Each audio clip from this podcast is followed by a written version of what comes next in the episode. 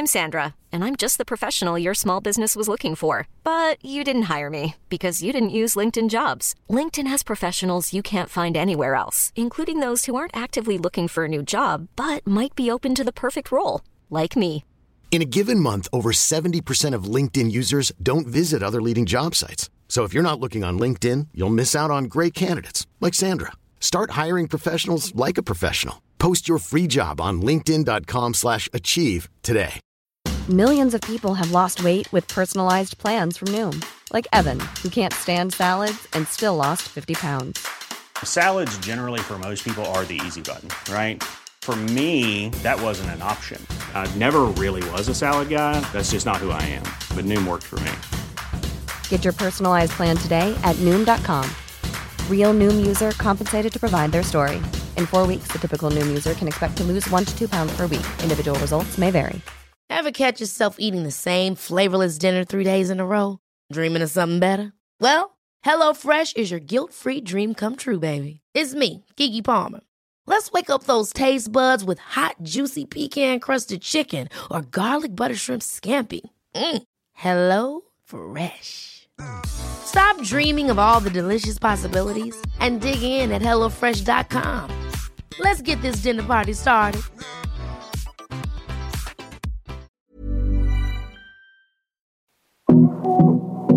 Hej och varmt välkommen till avsnitt tvåhundratvå i Karriärpodden. Den här veckan gästas jag av en person som har gjort ett spännande karriärbyte. Signe Svensson. Hon har alltid drömt om att få ägna sig åt sitt skrivande. Men trettiosju år gammal sa hon upp sig som europeisk personaldirektör inom Procter and Gamble-koncernen i Europa. Där hon hade en extremt framgångsrik karriär och jobbat både i Rom och Genève innan hon slutligen bestämde sig för att satsa fullt ut på att bli författare. När hon började på Skrivarakademins heltidsutbildning Skrivalinjen hade hon jobbat utomlands i mer än tio år. I höstas debuterade hon med spänningsromanen Övertaget. Nu ska vi få höra om hur Signes resa har sett ut. Från F N i New York till Procter and Gambles huvudkontor i Europa med många erfarenheter av att arbeta med många olika kulturer och vad vikten av att alltid ha människan i fokus har följt med henne och även nu till livet som författare. Innan vi drar igång vårt samtal vill jag passa på att tacka Karriärpodden och Women for Leaders samarbetspartner Volkswagen Group Sverige. Tack för att ni gör det möjligt för mig att fortsätta sända Karriärpodden och lyfta fram förebilder. Här kommer nu avsnitt tvåhundratvå med min gäst Signe Svensson. Jag heter Eva Ekedahl.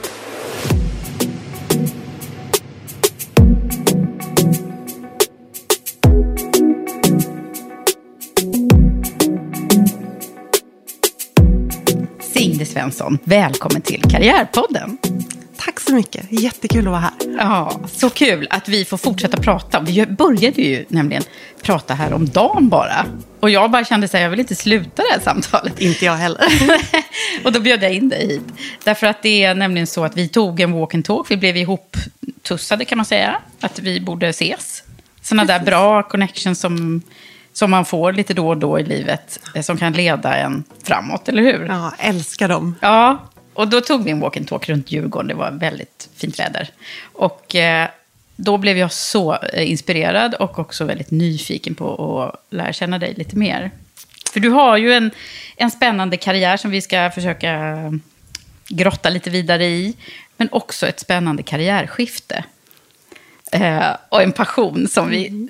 Jag ska inte avslöja allt nu, utan det ska, vi, det ska vi ju komma fram till. Men det är... Vad ska vi börja, tycker du? Vi får nästan börja från början. Vem är Signe? Ja. Um, jag är född i Göteborg, uppvuxen mm. i Göteborg. Och min pappa är skulptör och min mamma är språklärare. Och eh, konsten har alltid stått väldigt centralt i vårt hem. För min pappa började på Valand eh, samma år som jag föddes. Mm. Så det var inte, var inte att och han Valand, för alla som inte vet. Såklart, mm. Valands konsthögskola i Göteborg. Eh, och, eh, så det var inte att han var redan en etablerad konstnär när jag föddes. Utan vi fick följa med på hans resa. Jag då, min bror som föddes året efter. Och sedan fick vi en bror till sju år senare. Vilket var helt underbart. Mm. Eh, och det betydde ju också att... När min pappa bestämde sig för att satsa på konsten samma år sedan jag föddes, så försörjde ju vår mamma oss. Så mm. då mig, min bror och min pappa eh, i fem år som den utbildningen är. Så jag har en väldigt tuff och väldigt varm och stöttande mamma. Ja. Eh, okay. Och det har ju varit även för oss. Vi har haft ett otroligt kreativt hem där vi alltid blivit uppmuntrande att, ja, ska man säga, greja. Vi har alltid byggt saker och gjort saker och provat saker. Och, eh, och det har varit ett väldigt öppet och varmt hem. Så mina föräldrar har jobbat otroligt hårt hela min uppväxt. Men också så har de varit väldigt sociala. Så vi har haft alla våra vänner, som mina bröders vänner, mina vänner hemma. Eh, och mina föräldrars vänner har alltid varit på väg in på middagar eller bekanta som har kommit in för att låna någonting eller lämna tillbaka någonting. Eller, och mina föräldrar ska alltid lämna blommor eller hämta något. Eller, så att jag kände i Göteborg att jag växte upp med väldigt många vuxna tillgängliga runt omkring mig som gjorde väldigt olika saker. Mm. Och att det var en här, det var ett härligt nätverk att vara en del av. Redan från början? Ja, mm. och jag tror sedan, som vi kanske kommer till då, men när jag har åkt utomlands och inte känt en själ, eller jag har suttit på ett hotellrum på business trip och varit ensam, eh, så har jag ändå haft den visionen av det där starka nätverket som jag kanske, ja, jag har inte lyckats skapa, för det tar, alltså mina föräldrar är från Göteborg och mina far- och morföräldrar bodde där också. Just att sträva efter det har gjort att mitt liv har blivit så väldigt roligt. Mm. Också tror jag gett mig en trygghet som jag har kunnat ta med mig. Ja, att det finns massa människor runt omkring dig som... som stöttar och hjälper till på något mm. sätt. Okej, men där får vi ju en liten idé då om en konstnärsfamilj mm. och en svensk lärarmamma då. Ja, precis. Ja. Då kan vi börja lägga pussel, men mm. vad, har du själv gjort det också? Ja, så jag, men jag var ju då intresserad av matte. Det var min grej. Okej, så det var inte nej. alls något av det här, nej. Ja, det är ju det som är att vara fri. Att då mm. får man hitta sina egna saker. Mm. Och jag var väldigt duktig i skolan, så jag sökte till eh, Sigrid Rudbecks gymnasium i Göteborg. Eh, där det fanns en naturvetenskaplig linje med mattefördjupning. Och det älskade jag. Så tävlade i matte och kom vara åtta i det här gymnasiet i någon nationell tävling. Eh, och trodde väl att jag var på väg dit. Mm. Och då kom det en klasskamrat förbi mig i skolan, Henrik Johannesson, och så sa han: du, det är en uppsatstävling här till något som heter Europeiska ungdomsparlamentet, och du är väldigt intresserad av, ja, men politik och att skriva, så ska inte du vara med? Och då var jag med och blev uttagen då från vår skola först och sedan från Sverige. Så vi åkte en delegation från Rudbecks ner till Granada i Spanien för att representera Sverige tillsammans mm. med en skola från Östersund. Hur gammal var du då? Då, då var jag arton, mm. nittonhundranittiosju. Och eh, det var det mest fantastiska jag varit med om. Jag satt i en kommitté med ungdomar från hela Europa, och vi skulle då lägga fram ett förslag på ett ämne som hade tilldelats åt oss, och då eh, ja, jämka våra åsikter och hitta en gemensam lösning. Och det var, ja, det var något av det absolut största jag hade varit med om. Jag älskade det och tänkte, det är det här jag ska göra. Mm. Så då tänkte jag... Ja, tänk oss sån där, ja. Alltså, om du ja. inte hade gjort det där, då, då hade du fortsatt med matten. Eller? Ja, ja man, exakt. Aha. Om inte Henrik hade alltså, ja. sagt det där till mig, så hade det kanske aldrig i mitt liv blivit som det blev Nej. idag. Um, så då, där har vi första så här, avgörande grejen. Ja, precis. ja. precis.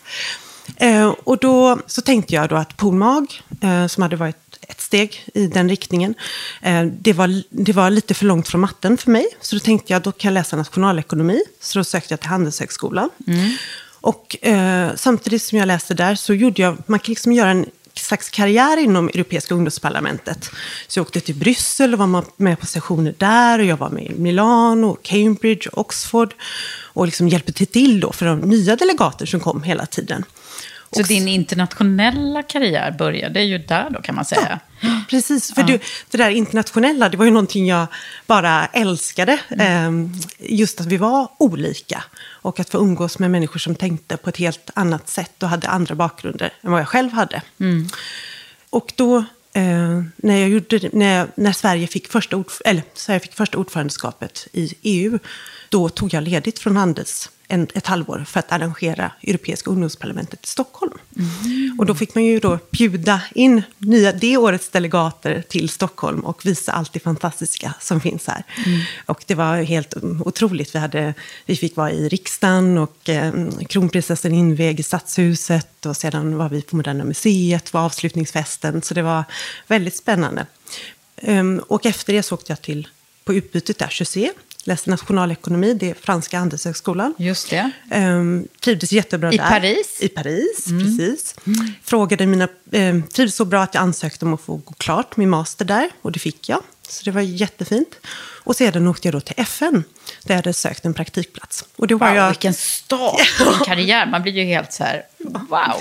Ja. Många som drömmer säkert om att göra en sån där internationell karriär. Ja, det var... Och du bara gjorde det. Ja, men det var ju fantastiskt. Och vad hände i F N? Ja, då hade jag jättetur där i F N. För att um, jag var på Europeiska kommissionen, och den person som var min handledare hade hand om bland annat miljöfrågor. Så vi jobbade inför World Summit of Sustainability i Johannesburg.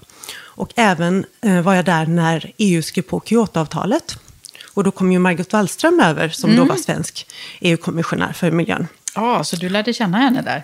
Ja, jag hade ju ändå turen att jag fick eh, hjälpa henne.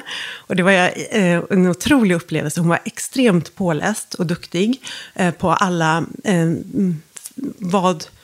Alltså, minsta detalj som journalisterna ställde frågor om kunde hon svara på på ett ja, mycket...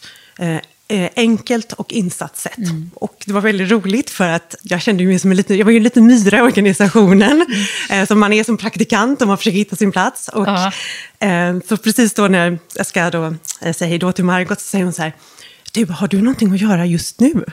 Och då sa jag, det hade ju min chef sagt, nu tar du alltid bara tar hand om Margot nu när hon kommer. Så jag sa nej. Då sa hon så här: det är inte så att du känner till någon bra klädaffär här? Och då hade jag en kompis på svenska delegationen som hade visat en klädaffär som inte var i vår prisklass då, såklart. Eh, men som vi brukade gå och spana på, för det var så snygga saker där. Mm. Och då sa jag, jag vet precis vart vi ska gå. Och du vet, tre sekunder senare så står vi i den här klädbutiken. Så var du liksom ja. till Margot Wall. Japp. Så det var, och det kändes ju alltså helt otroligt och roligt att ja. hon gav mig den, ska jag säga, möjligheten att ja. få följa med och, um, och förtroende. Ja, precis. Vad hände med dig då? Eh, och dina liksom, ja. planer? Jo, men um, jag var ju väldigt nöjd med hela mitt internship på F N. Det var dit jag alltid hade velat.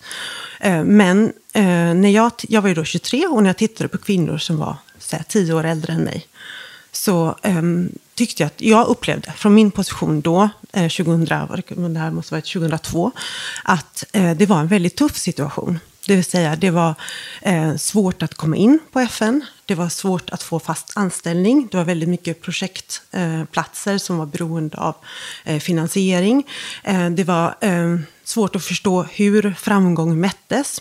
Det fanns mycket prat om att den känner den och den eh, eh, har de här kontakterna, och det var mycket, som jag upplevde då, ålder, att man var tvungen att vara väldigt senior för att komma stiga mm. uppåt. Och jag visste ju bara att jag var tjugotre och inte kunde någonting. Det var liksom den väldigt enkla saken för min del. Och um, då tänkte jag sådär, ja, um, vi får väl se här nu. Åker tillbaka till Handels och går klart min utbildning och ser vart jag kommer. Och då var det väldigt roligt, för då hörde, hörde en man av sig som heter Stefan Holm, som var på Nova hundra. Och han hade hittat mig då tidigare och sa, eh, ja Signe, eh, jag vet ju att du inte är intresserad av företag, men... Eh, här har vi en roll på H R på ett företag som heter Procter and Gamble. Och du, jag vet att du älskar människor. Ska du inte ta, eh, och ta en titt på den? Mm. Och då åkte jag in till Procter eh, här i Stockholm. Eh, hade tre intervjuer och fick ett erbjudande i stort sett samma kväll. Mm. Eh, och jag kände att det, var, det lät hur kul som helst. Det var ett företag som pratade väldigt mycket om värderingar och integritet. Det var ett företag som eh, såg H R som något absolut centralt för businessen. Den här tiden så rekryterade Procter inga efter universitetsnivå, vilket betydde att ville man ha världens bästa ledare och medarbetare, eh, vilket Procter vill, mm. så måste man utveckla dem och behålla dem internt. Mm. Så det är en väldigt... Eh, Bra liksom, intern... utvecklingsmöjlighet. Precis. Mm. Eh, och sedan så pratade de väldigt tydligt om hur jag skulle kunna utvecklas. Det vill säga att, vi skulle vara, att jag skulle äga min workplan, säga vad jag ville göra inom mina områden, eh, i samråd med min chef, sätta väldigt klara mål, och om jag mötte mina mål så skulle jag både kunna bli alltså avancera och få andra utvecklingsmöjligheter. Och det kändes så transparent. Det mm. kändes ju som precis det här som inte var luddigt och svårt att få tag ut. Jag tänkte så här, gud, här är det klart och tydligt. Jag vet vad jag ska göra. Jag vet att jag inte kan någonting, men jag vet att jag vill mycket och jag vill arbeta väldigt hårt. Mm. Så då började jag. Och det var så här, det blev inte F N utan det blev Procter. Då blev det Procter, precis. Ja, ja. Och när jag tittar tillbaka så har ju alltså människan alltid stått i centrum för mig. Alltså mm.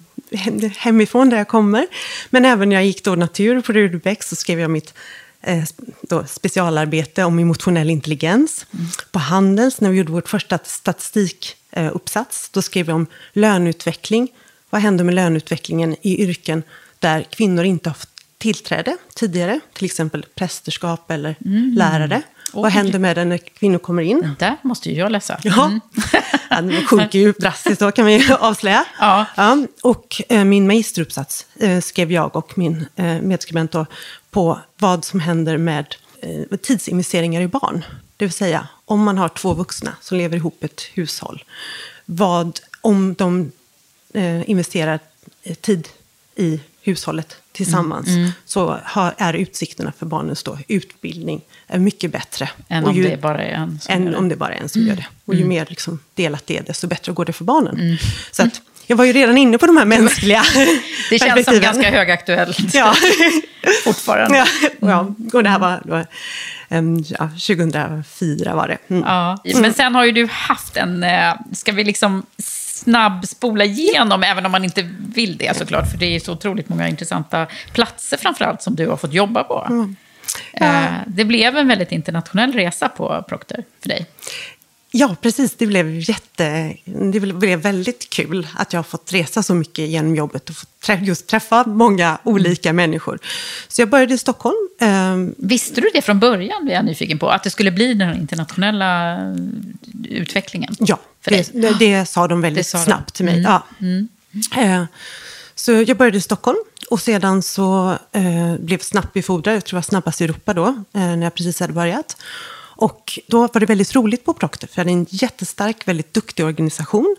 Och vi eh, hade köpt Wella och skulle precis då köpa Gillette. Så då var det dessutom Gillette som inte bara Gillette utan Braun, Oral-B, mm. Duracell. Som hade ett stort kontor i Köpenhamn, så det var en mängd nya kollegor. Från H R är det helt underbart att få mm. välkomna dem och se till att skapa den nya organisationen. Ehm, då träffade jag en man som bodde i Italien. Och gick ganska snabbt till min chef och sa så här, nu har jag träffat honom, vad gör vi? Nu är det kärleken i mitt liv. Ja. Ja. Och då så sa han så här, ja, först så hittade vi en liksom distansarbeteslösning. Och sedan sa han, ja, nu ska vi omstrukturera rekrytering. Och då har vi tänkt att bygga klassen Nordic Italy. Och det var ju helt perfekt för dig. Mm. Och det var ju väldigt roligt, för vanligtvis så klastrar man ju Nordic med U K, ja, eller, ja, och Italien med Spanien. Eller, ja, så. så det var jättefint av Procter att de gjorde det. De anpassade den ja, tjänsten precis, efter dig. Precis. Var det så? Ja, den, ja. den tjänsten, absolut. Var verkligen så. Mm. Ja, så det var jättekul. Så gjorde jag det. Och flyttade ner till Italien då, till eh, min kille. Eh, och hur var det då? Att hamna i Italien? Där? Rom, ah, eller? I Rom, precis Rom. Eh, jag hade ju, jag trodde ju att eh, Procter i Italien skulle vara som Procter i Norden. Eh, och då hade vi ju, jag tror vi hade sjutton nationaliteter på tvåhundraåttio medarbetare. Så det var ju ett, mm. in, inte bara internationell karriär som jag signade upp för, utan även internationellt eh, arbete här mm. som var jättekul. Eh, och då kom jag ner till Italien och då är det en ny landschef. Och kom, han kommer förbi och säger, det är så kul att du är här.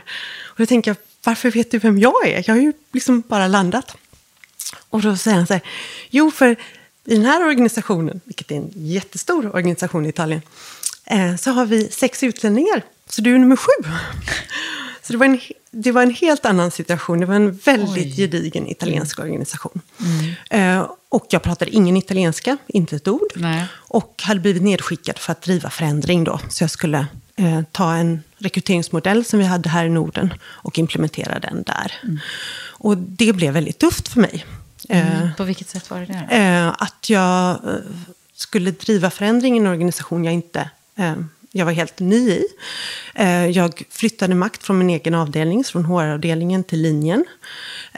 Och jag, när jag drev förändringen så upplevde jag att jag inte var inkluderad i det samtal kring förändringen som pågick. Mm. Och det var faktiskt för min del en väldigt obehaglig känsla. Att man på något sätt känner att här finns ett musikstycke som spelas där jag inte... Jag får bara små toner, jag hör små ekon ja. här och där. Och jag ringde till min chef som då satt i Tyskland, jättebra chef. Och hon ringde runt i Italien. Jag pratade med chefen för Italien om detta. Jag pratade med mina kollegor. Men det tog ändå ganska bra med tid innan jag hade skaffat mig de... Det är ett nätverk som behövdes. Mm. Och då får man ju komma ihåg att då är det här en organisation där de också har blivit eh, börjat vid, från universitetet då och känner varandra. Och de inte har varit vana då att det har kommit eh, utlänningar. Nej, just det. Mm. Men den här chefen då som hade tagit tag i mig från början, han hade, var ju så glad för att jag var där. För han ville ju ta in då flera han ville utlänningar. Få det. Ja. Okay. Så att det blev ju eh, dessutom också mycket, mycket bättre. Mm. Och, var det här en av dina första så här, motgångar kan man säga? Ja, äh, ja precis. Det var en, det var, för mig var det, äh, ja, det var väldigt tufft för mm. mig. Men du fick ordning på det? Jag fick absolut ordning på det. Mm. Och det som var så bra var att äh, på grund av det motstånd jag fick i Italien så byggde jag ju en rekryteringsmodell som var ännu bättre. Mm. Alltså jag tog ju all den här feedbacken som jag fick och äh, verkligen äh, gick på djupet med den. Släppte ingenting äh, utan fick till... en modell som jag senare kunde ta tillbaka till Norden och förbättra den nordiska modellen. Och sedan då hade jag ett ansvar för universitetsrekrytering för Europa och då kunde jag även då eh, ta med mig den dit. Aha. Så att jag, det var helt fantastiskt att jag fick den feedbacken som jag fick. Jag önsk, det är jag bara glad över.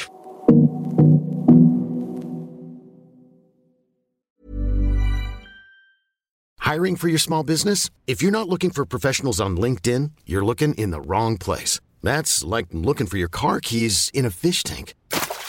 LinkedIn helps you hire professionals you can't find anywhere else, even those who aren't actively searching for a new job but might be open to the perfect role. In a given month, over seventy percent of LinkedIn users don't even visit other leading job sites. So start looking in the right place. With LinkedIn, you can hire professionals like a professional. Post your free job on linkedin dot com slash achieve today. Ever catch yourself eating the same flavorless dinner three days in a row? Dreaming of something better? Well, HelloFresh is your guilt-free dream come true, baby. It's me, Keke Palmer. Let's wake up those taste buds with hot, juicy pecan-crusted chicken or garlic butter shrimp scampi. Mm. HelloFresh.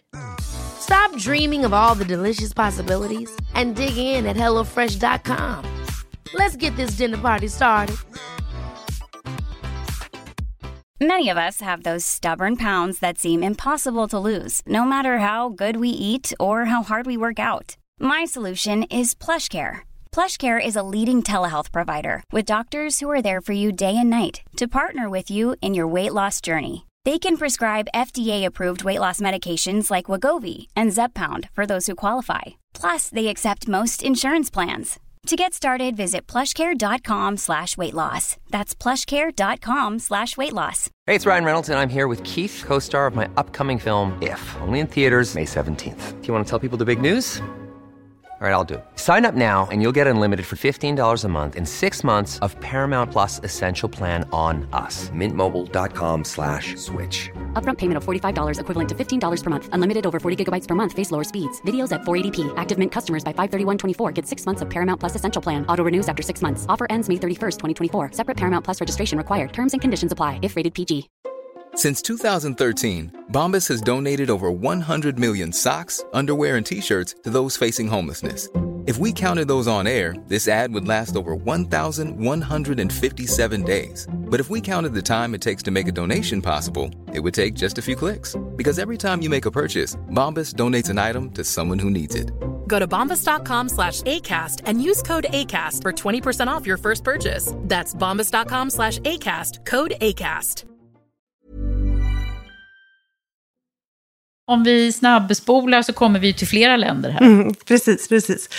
Jag fick ett till jobb i Italien.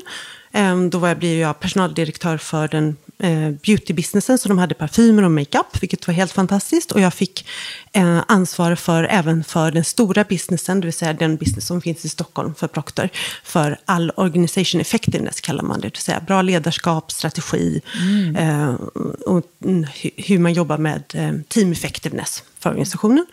Och då, hade du börjat lära dig italienska här nu? Eller? Ja, då kunde jag italienska. Du kunde det? Då kunde jag italienska. Och då hade jag ju... Blir man accepterad innan, innan man kan det, eller? Hur var det? Det är helt underbart att lära sig italienska eh, av italienarna, för de är så fruktansvärt positiva. Mm. Direkt, du säger un cappuccino per favor, mm. och då kommer någon och säger, det är helt otroligt, Signe, du pratar så bra italienska. Jaha, de är tacksamma liksom att man försöker. De är uppmuntrande, mm. och i ett uppmuntrande klimat tror jag att man kan, ja, man kan lära sig mm. vad som helst i stort sett.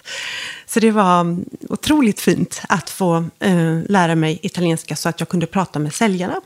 Eh, och det gjorde ju att jag kunde leda min organisation, som är ju en säljorganisation, på ett helt annat sätt. Mm. Och då, när jag skulle få det här jobbet och mitt andra jobb i Italien, då sa just min chef så här till mig, ja men det är ju så bra, för nu ser du här nu, nu har vi både ett jobb på italienska och så har du det här då som är organisation effectiveness, som är mer högkvarter. Mm.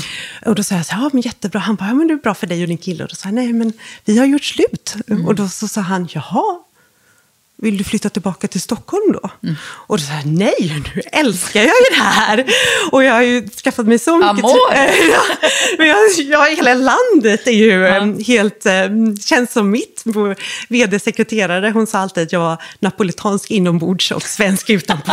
Men du känner lite så, tycker jag. Ja. Men så det var, det var fantastiskt fint. Och det som var så kul med det jobbet, det var att på den här organisation effectiveness-delen så fick jag eh, snabbt jobba med strategi. Inte bara att man, eh, hur man får ut ett strategidokument till arbetsborden eller bilarna då, ofta för försäljare, mm. eh, hos alla som jobbar för oss, utan även hur tar man fram en strategi. Mm. Så då gjorde eh, min chef så här, som var H R-direktör, att han knoppade av den biten och gav, eh, så att jag rapporterade till finansdirektören på den biten. Mm. Så det var jätte, jättekul.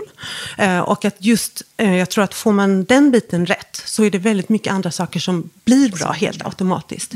Mm. Eh, så det var väldigt roligt. Och det var också, gillade jag med mattebakgrund. Liksom, just det, då fick det. Du det också. Precis, mm. precis. Och sedan då på eh, den här beauty-biten så jobbar vi väldigt mycket med kreativitet.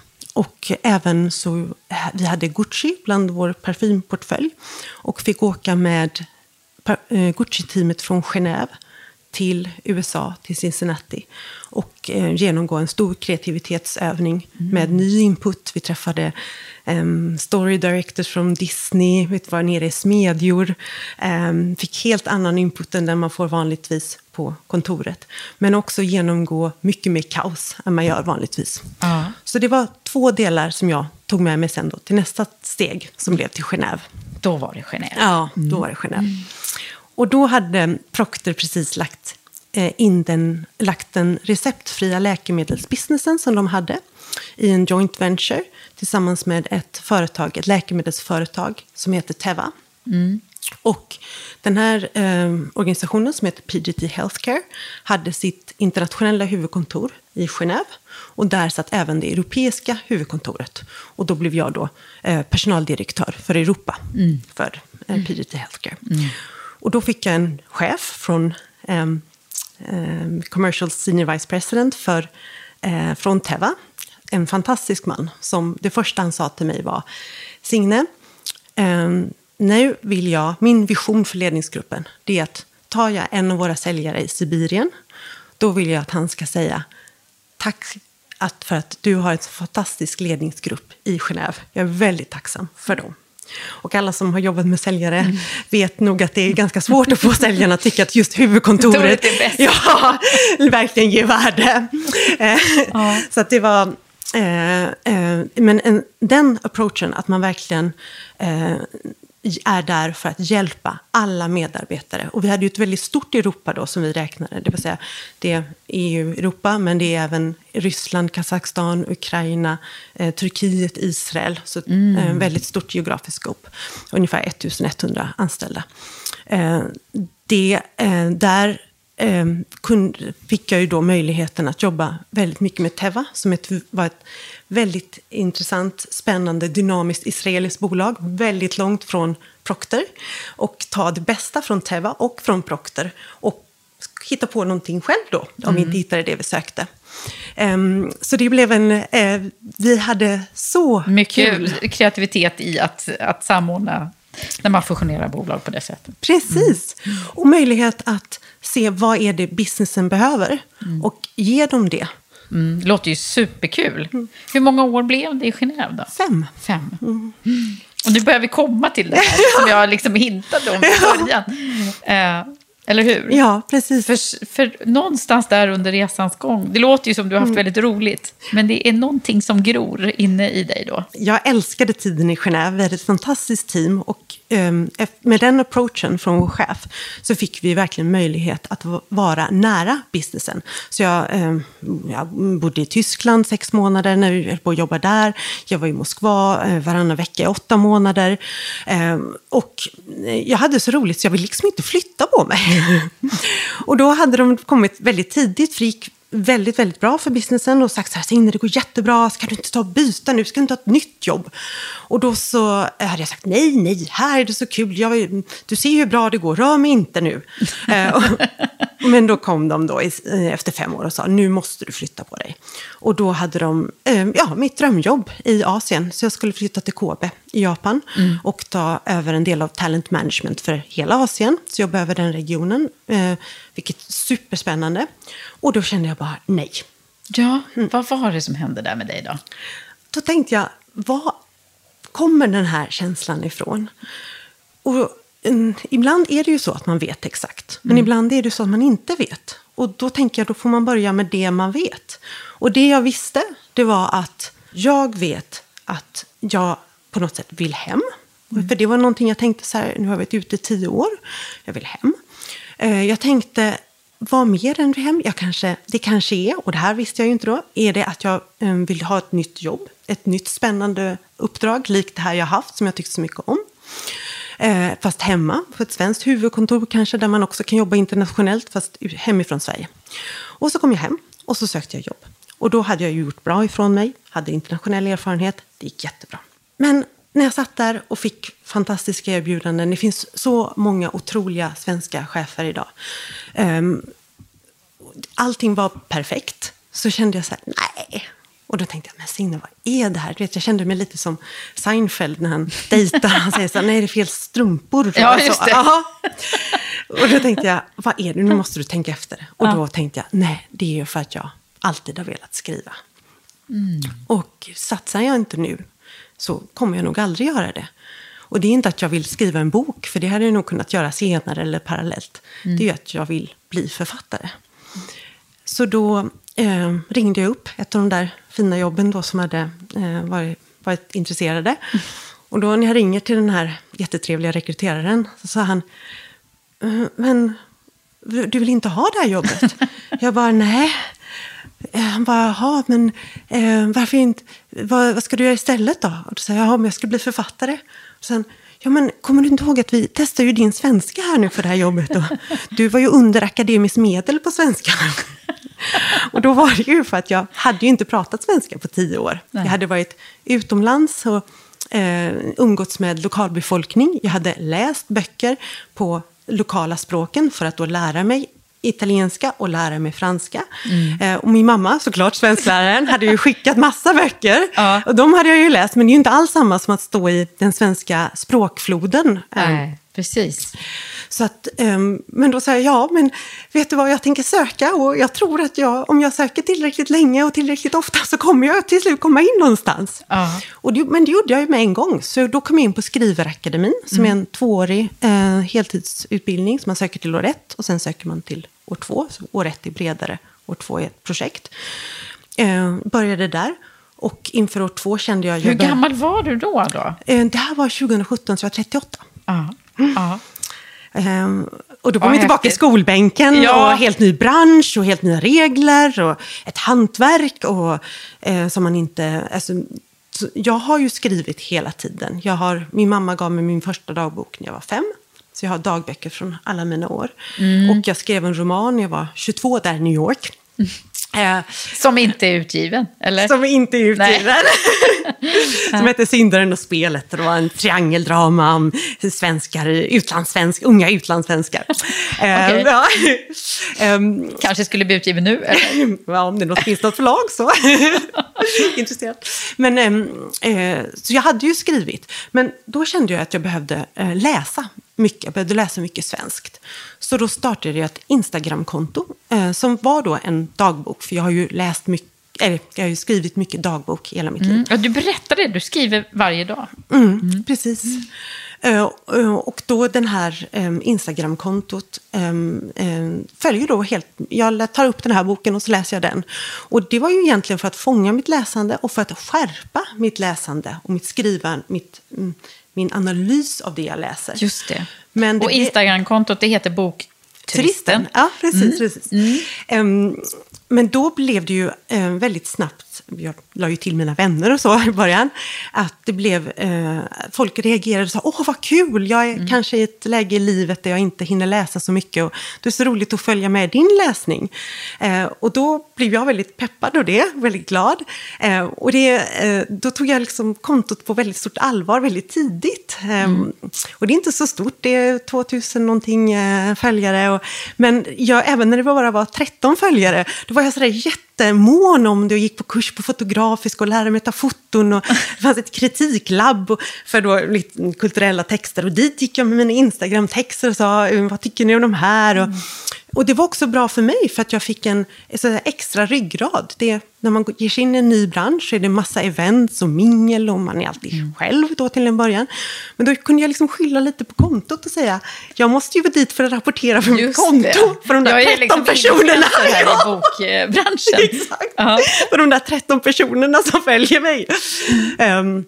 Ja, det var så du gjorde. Men jag måste få hejda dig lite mm. nu. För att det finns ju något väldigt intressant i det här beslutsfattandet.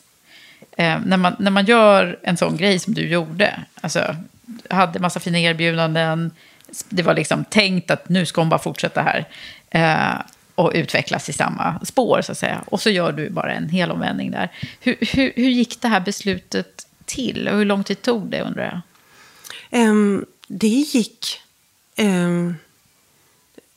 Det, um, alltså, så här, det var ju två delar av det mm. så det var ju dels beslutet att då först åka hem mm. eh, och att säga Flytta upp mig. Hem. Mm. Ja, att säga upp mig. Mm. Och det gick ju eh, väldigt fort. Och jag har ju alltid varit väldigt mån om att lämna över väldigt väl. Så jag sa upp mig redan i september. Eh, och då skulle ju sluta i maj. Eh, och, och pratade med mina chefer och sa att nu gör jag så här. Och jag vill verkligen hitta någon bra. Att jag har en lång period så att jag verkligen kan... den här businessen som ligger mig så himla varmt om hjärtat, att det blir bra. Och det var ju också bra för mig, för då fick jag ju landa i det och säga mm. hej då och liksom, ja, mm. allting sånt. Men sedan, när jag väl började utforska drömmen om att skriva och att verkligen ge det den tid och den stora, stora investering det är, det... Där är, där, det är ju en svajig process. Så man börjar tänka och så tänker man tänk om. Mm. Och sedan börjar man retirera i tanken. Och där är det också väldigt fint stöd av min mamma. Som, eh, det var någon gång när jag sa, men mamma, jag tror liksom, man, för att man ska kunna satsa helt på att skriva, då måste man känna, jag dör om jag inte skriver. Och då sa min mamma, kanske. Eller så är det så här att, om, man känner det när man står mitt i det. Man kan inte känna det på avstånd. Mm. Och sedan sex månader senare stod jag ju mitt i det och kände, jag dör om jag inte får skriva. Så jag tänker ofta så i livet. Det är så lätt att tro att åh, eh, stora amerikanska bolag är på det här sättet, eller Handelshögskolan är på det här sättet, eller Italien är på det här sättet, mm. eller Ryssland är på det här sättet. Men det är något helt annat att stå nära. Och varenda gång som jag mm, tänker, vad är det där? Är det kanske någon som säger någonting och tänker man, vad är det där? Då tänker jag, nu står jag nog inte tillräckligt nära. Jag måste gå närmare för att se hur det är där. Ja, måste undersöka hur det är. Precis. Ja. Ja, men vad, vad spännande. Och nu är du ju mitt uppe i det här, ja. Kan man säga. Ja. För utbildningen är klar och, och sen då? Under sista året på utbildningen så skrev jag en novellsamling. Det var det är en relation, om relationer, men också om mycket friluft och sport. För jag hade ju då i Genève möjligheten som man har i Schweiz, mm. att man har bergen och naturen precis intill. Och jag är ju inte rädd för att prova nya saker. Jag tycker det är väldigt roligt att vara sämst. Mm. Så att jag provade ju på allt. Jag var uppe och isklättrade och gick över glaciärer och började... Ja, klippklättra och paddlade kajak utanför Tromsö. Och jag höll på massa sådana där roliga saker. Så det vill jag på något sätt fånga. Eh, tycker också om människor som är på en plats där de inte ska vara. Och det, när man, inte, när man är, börjar med sådana saker när man är ja. så, över trettio, då är, finns det de som kan väldigt mycket och så finns det de som jag som är väldigt som provar nytt. Som provar nytt. Ja, ja. Precis. Eh, så då började jag skriva den. Eh, och eh, fick väldigt fint, eh, fin respons från förlag och intresse för den. Eh, men eh, kom till ett läge där jag började, jag har gjort slut på mina besparingar helt enkelt. Mm. Så eh, jag stod med, hade tretton tusen kronor kvar på kontot. Och i den vändan... Från att ha haft ganska gott, god, god lön kan jag tänka mig. Ja, ja. Haft, är väldigt tacksam för eh, all den lön som jag har fått från Procter som har gjort att jag har kunnat satsa heltid på det här under de här då, eh, vad då var tre åren. Mm. Eh, så det är jag jättetacksam för. Eh, och då hörde eh, ett företag som heter My Safety Försäkringar av sig. Och de eh, har en försäkring mot I D K, eller hjälper folk som har blivit I D-kapade mm. och nätbedrägerier. Så en jättefin försäkring. Och hade gjort lite eh, publikationer tidigare. Till exempel med eh, stött... Eh, eh, prinsessa Sofia och Carl, prins Carl Philips stiftelse mot näthat och mm. publikationer kring det. Och nu eh, hade de en idé om just om spänningsromaner mm. och sa, eh, vi tycker det är så konstigt, det finns så många fantastiska spänningsförfattare i Sverige och I D-kapningar är ett av de vanligaste brotten i vårt land, men det är ingen som har skrivit om det. Och nu har vi hört av oss till några författare och frågat om de vill skriva om det, men det är, de är väldigt, väldigt dyra allihop. Så jag undrar om du med ditt nätverk eh, känner någon som skulle kunna skriva om det här. Mm. Och då sa jag med en gång, ja, det kan jag göra. ja. eh, och då träffades vi och pratade om det, så kändes det bra på båda sidor. Och så frågade jag om hur de hade tänkt kring förlagsbiten då, med eh, ta in en redaktör och språkgranskare och korr och tryck och allting sådant. Och då sa de, ja nej det har vi inte tänkt närmare efter på. Har du något förslag? Och då sa jag, ja, ja. jag kan göra det. Jag kan starta ett förlag och så kan jag ta hand om det med. Mm. Eh, så det var jättekul eh, att de var, de har, det har varit en dröm att arbeta med dem. Det har gått undan och det har gått snabbt. Ja. Vi slö, slöt avtalet första mars. Då började jag en väldigt intensiv researchperiod. Första mars? tjugo tjugo. tjugo, förra året. Ja. Förra året. Mm. Eh, Och de öppnade sina hela kontaktnät och jag fick tillgång till deras medarbetare som jobbar med de här fallen varje dag och deras kunder och experter som har hjälpt dem att utforma sina produkter. Så jag fick verkligen mm. eh, mycket kontakt på eh, för precis det som jag sökte efter. Och då skrev jag då den här spänningsromanen om Alexa mm. som blir I D-kapad. Som jag har här ja. på bordet. Jag sitter och liksom vill fingra på det. Den heter Övertaget. Precis. Och har också gått som följetong i Expressen. Precis. Var det så? Ja, precis. Ja, ja nu får vi göra lite reklam för din bok här. Eh, nej, men det är ju jättekul. Det är liksom den första i, i, i sitt format här då. Ja. Eh, och ett förlag samtidigt. Mm. Så det, det händer ju väldigt många spännande saker kring dig nu. Mm. Kan man säga. Ja, det var det är jättekul. Ja, och nu sitter du här. Ja, nu sitter jag här. Ja. Du, Signe, när man, när man tittar på din karriär nu så här långt, då har du, har du ju en massa erfarenheter med dig av både, jag kan tänka mig, vi, vi hinner ju liksom inte gå in på allting som har hänt, men jag ser ju det liksom blixtrar i ögonen på dig när du pratar om alla de här olika länderna och, och din resa. Mm. Vad är det som har varit eh, det absolut roligaste? Om du bara får säga en grej. Eh, det absolut roligaste har varit att eh, skriva att bli publicerad uh-huh. med en dikt. Och känna att nu, den här, det var en dikt i tidningen Divan. Eh, jag hade jobbat med den fruktansvärt länge. Det är en liten haiku, det är ingenting. Men för mig rymmer den en värld. Mm. Och att det är som ett, ens barn som bara springer ut och lever sitt eget liv. Andra har läst den och kommit fram till mig. Och att den berör någon. Det uh-huh. var ett, ja, något som jag har skapat. Ja, uh-huh. så att, att få det här... att leva vidare. Mm. Bli läst. Mm. Att bli läst. Mm. Spännande. Men om man också tittar över hela din karriär och tänker på stunder eller karriär, liv skulle jag vilja säga. Vad är det som har varit tuffast för dig? Jag hade en period när jag hade en chef som, eh, där det inte fungerade så väl eh, med personen i fråga. Jag kom från en eh, mycket kompetent chef som både gav mig psykologisk trygghet eh, och utmanade mig. Eh, jag ville väldigt mycket och under, när jag sedan bytte chef så hade jag inte en automatisk broms utan jag tänkte åh vad kul, åh vad kul, åh vad kul, åh vad kul. Eh, tills jag kom till ett läge där jag helt enkelt jobbade för mycket och inte hade förmågan att sätta stopp för det. Mm. Och det var, när man jobbar med, det var då när jag jobbade med H R. Och när man jobbar med H R eh, blir det väldigt, upplever jag, psykologiskt tungt för en. För det är människor man jobbar med. Det är inte som man kan säga så här, oh, nu hinner jag inte med det här och det här och det här. Eh, de här papperna, de får ligga här lite. Utan det är ju människor man mm. rör vid. Och det, eh, jag flaggade det här väldigt, väldigt tidigt. Men fick inte det, den respons eh, och den hjälp och Nej. Det stöd som jag hade behövt. Och jag tror jag tog mig igenom det för jag hade så fina, väldigt, väldigt, väldigt fina kollegor som stöttade mig och hjälpte mig genom det. Och min slutsats som jag drog av det, det var att eh, jag måste ta ansvar för mitt eget själv. Mm. För mitt eget mående. Det finns en väldigt fin mening som är att barn kan ha förväntningar på andra. Man kan ha förväntningar att bli skyddad och få mat och tröst. Men som vuxen så kan man inte ha förväntningar på andra. Man kan bara uttrycka sina behov och hantera om folk lyssnar på dem eller inte. Mm. Och eh, det var någonting som jag i den stunden bestämde att så här vill jag aldrig må igen. Eh, och jag kommer inte förvänta mig av en chef att den personen ska ta ansvar för min arbetsbörda. Även om jag har använt allting som står i boken.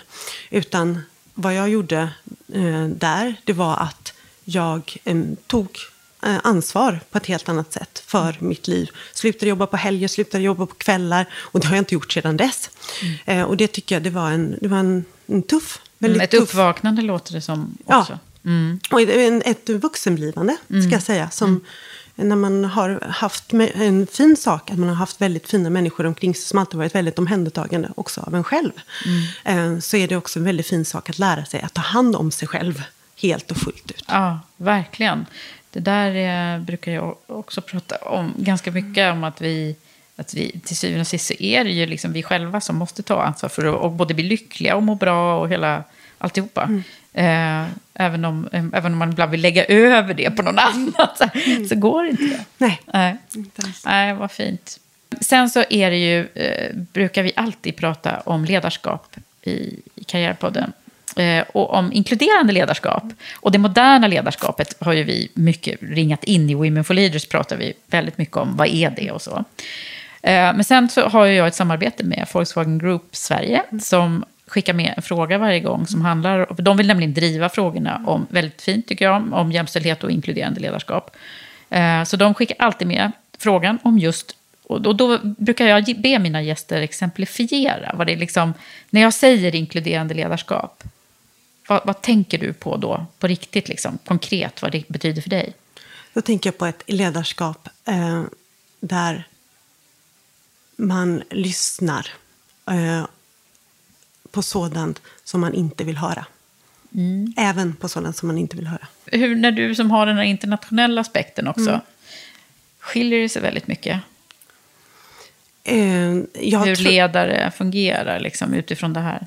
Ja, så, eh, men jag skulle säga att människor är väldigt lika mm. eh, över hela världen. Det finns kulturella aspekter, men i syvende och sist så är vi människor allihop. Mm. Och eh, jag tror att de flesta människor vill gott. Mm. Eh, jag är ju utbildad executive coach då, genom eh, Lee Hecht Harrison som Procter.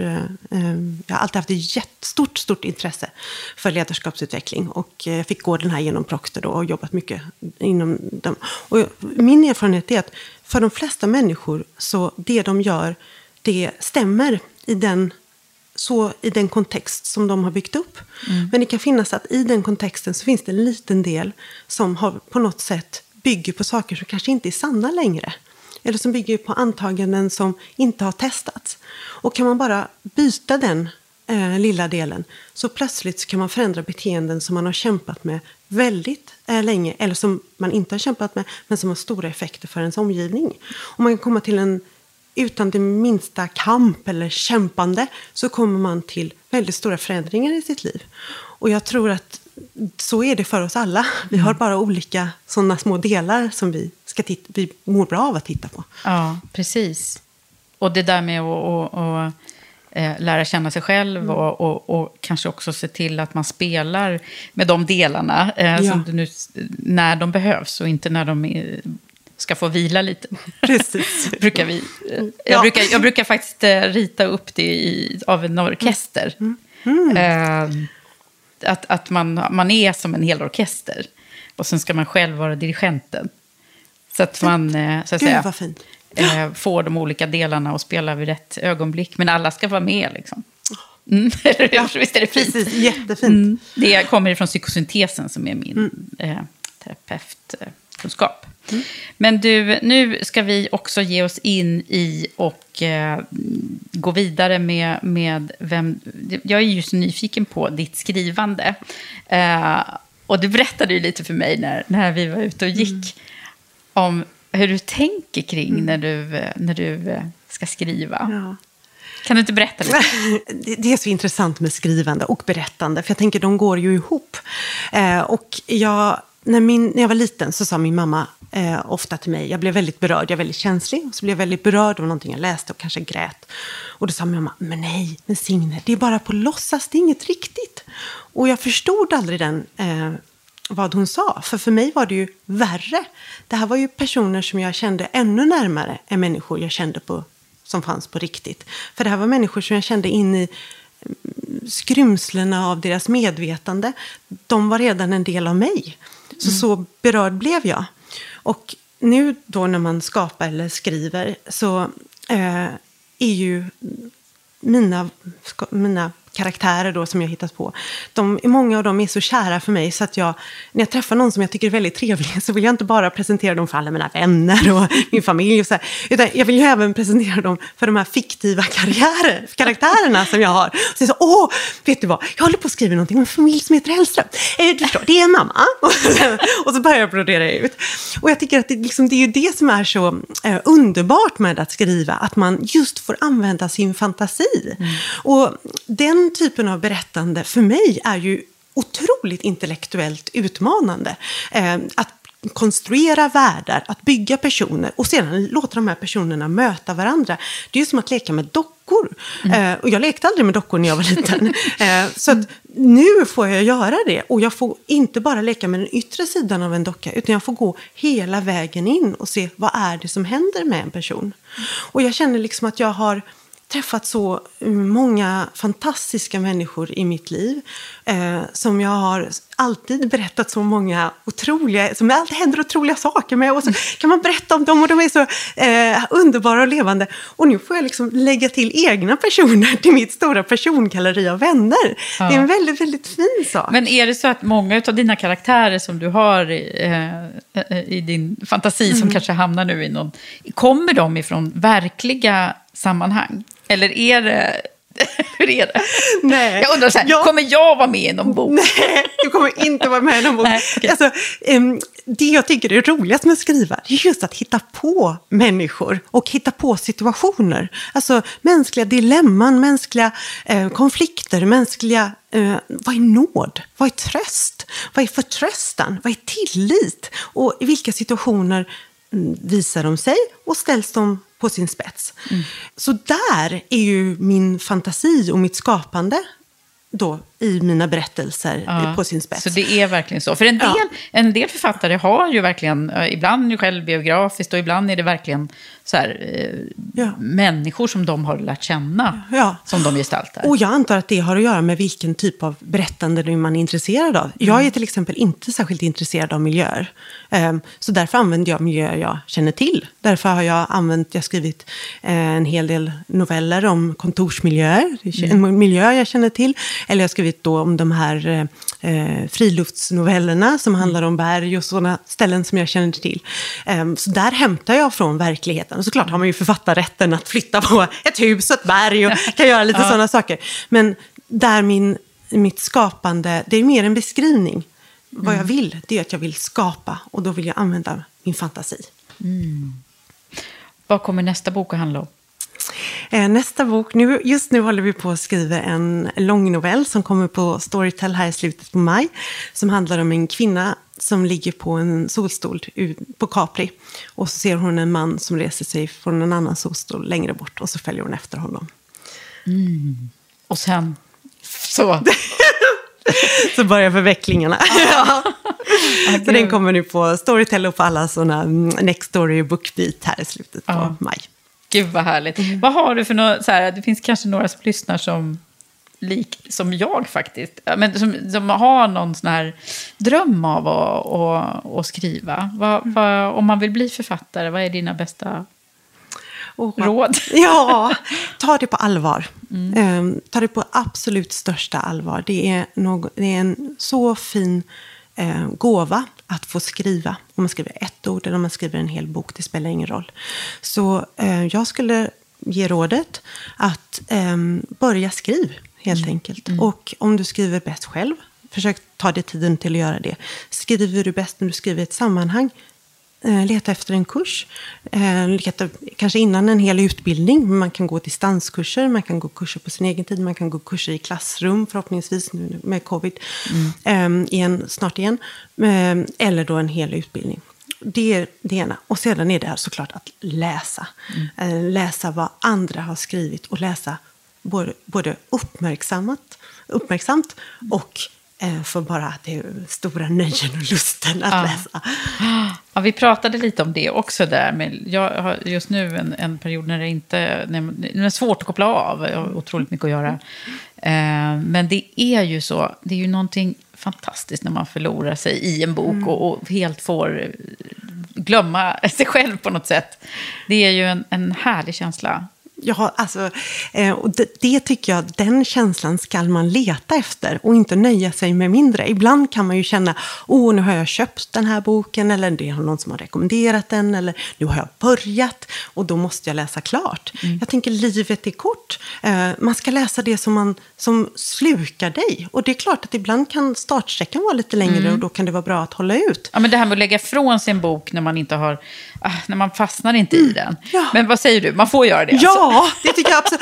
Det tycker jag absolut. Och jag tycker man får lyssna på böcker och man kan, man kan läsa och sedan kan man lyssna. Jag, jag kommer ihåg när jag var liten och bodde i Göteborg och då lånade jag hem ljudböcker med Doris Lessing The Fifth Child och läste den och sen så hade jag de där kassettbanden som jag lyssnade på någon walkie-talkie på väg till skolan och så kunde jag ta upp boken igen och jag menar, nu finns mm, det mycket. Det är lite lättare ja. sätt nu. Men, ja. men liksom, nu, det, det spelar ingen roll hur man läser eller skriver. Bara man läser och skriver om man vill göra det. Mm, mm. Ja, nej men att bli... Att fylla på våra sinnen mm. på något sätt. Det är ju mm. samma som med musik och annan konst ja. också. Det är, det är roligt att få prata med dig om det här. Jag har inte gjort det så ofta i Karriärpodden. För vi gör ju så mycket liksom, näringslivsfokus och, och business och så. Men det, det här är ju ett sinne som vi behöver... Kanske ja. ännu mer än någonsin just nu. Ja, och jag tänker att... Um, just i business, där det är, handlar så mycket om människor, så har ju kultur Kultur handlar också om människor. I mina organisationer så har vi aldrig haft en mättnad på kreativitet. Det är aldrig så att vi har känt så här, ja, här, nej men kreativiteten den är nog full. Vi behöver nog satsa på någonting annat just nu. Det är, vi har ett otroligt behov av kreativitet. Och att just då eh, lyssna och lära känna från kulturen och bjuda in kulturutövare till exempel för att lära oss om hur vi kan använda eh, kultur för att eh, inte bara kreativiteten nödvändigtvis utan även för våra mänskliga relationer ju, som står i, så, i centrum för affärsliv och organisationer överhuvudtaget. Ja. Mm. Nu kommer vi att nämligen komma in på det här med att summera lite grann och också leta efter flera medskick som du vill, som du vill skicka med till Paid Forward, är ju vårt nyckelord i Women for Leaders. Mm. Eh, så att, eh, vad jag tänker med de, de många erfarenheterna du har, mm. vad är det du skulle vilja skicka med? Um, eh, jag skulle vilja skicka med att eh, först av allt lära känna sig själv. Det finns ingenting som är så spännande och så vackert som att verkligen lära känna sig själv. Det är en vänskap som kommer räcka livet ut. Ja, verkligen. Ja. Den enda. Ja, den enda. Mm. Och det kan bli någonting väldigt, väldigt roligt. Tycker man att det är roligt att umgås med sig själv så kommer man också ha ett väldigt, tror jag, väldigt kul med alla andra. Men sen tror jag också, Diane von Furstenberg har sagt det, att just att kunna känna, lära känna sig själv för att också kunna vara hård mot sig själv. Och det är ju, jag tror att, att vara snäll mot sig själv, det är något av det absolut viktigaste vi kan göra. Men att vara snäll mot sig själv ingår också saker som att lära känna sina styrkor och att lära känna volymknappen på våra styrkor. Det vill säga väldigt ofta så blir våra styrkor också våra svagheter. Mm. Men lär man sig volymknappen på en styrka så kommer man vara så mycket starkare Mm. än innan. Mm. Vilken bra bild.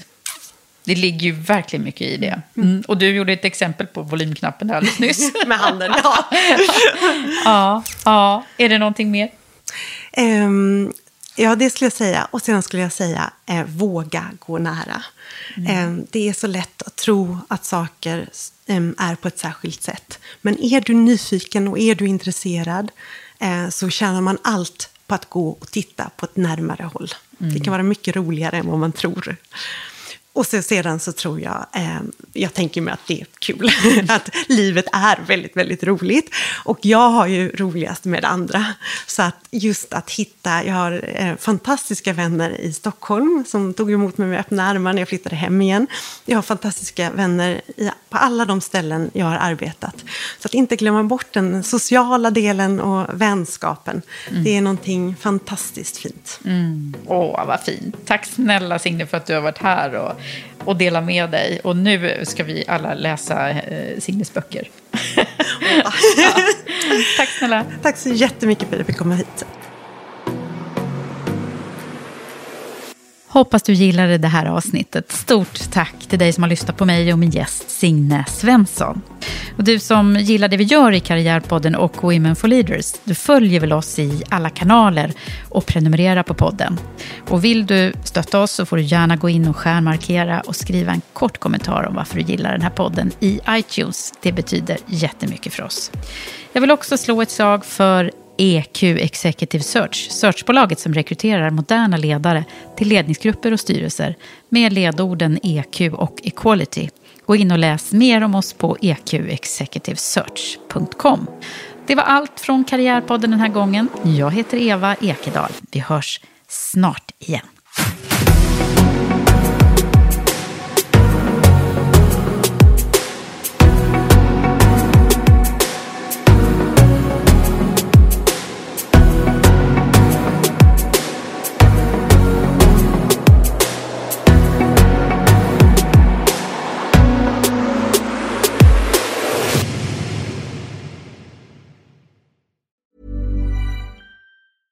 Ever catch yourself eating the same flavorless dinner three days in a row?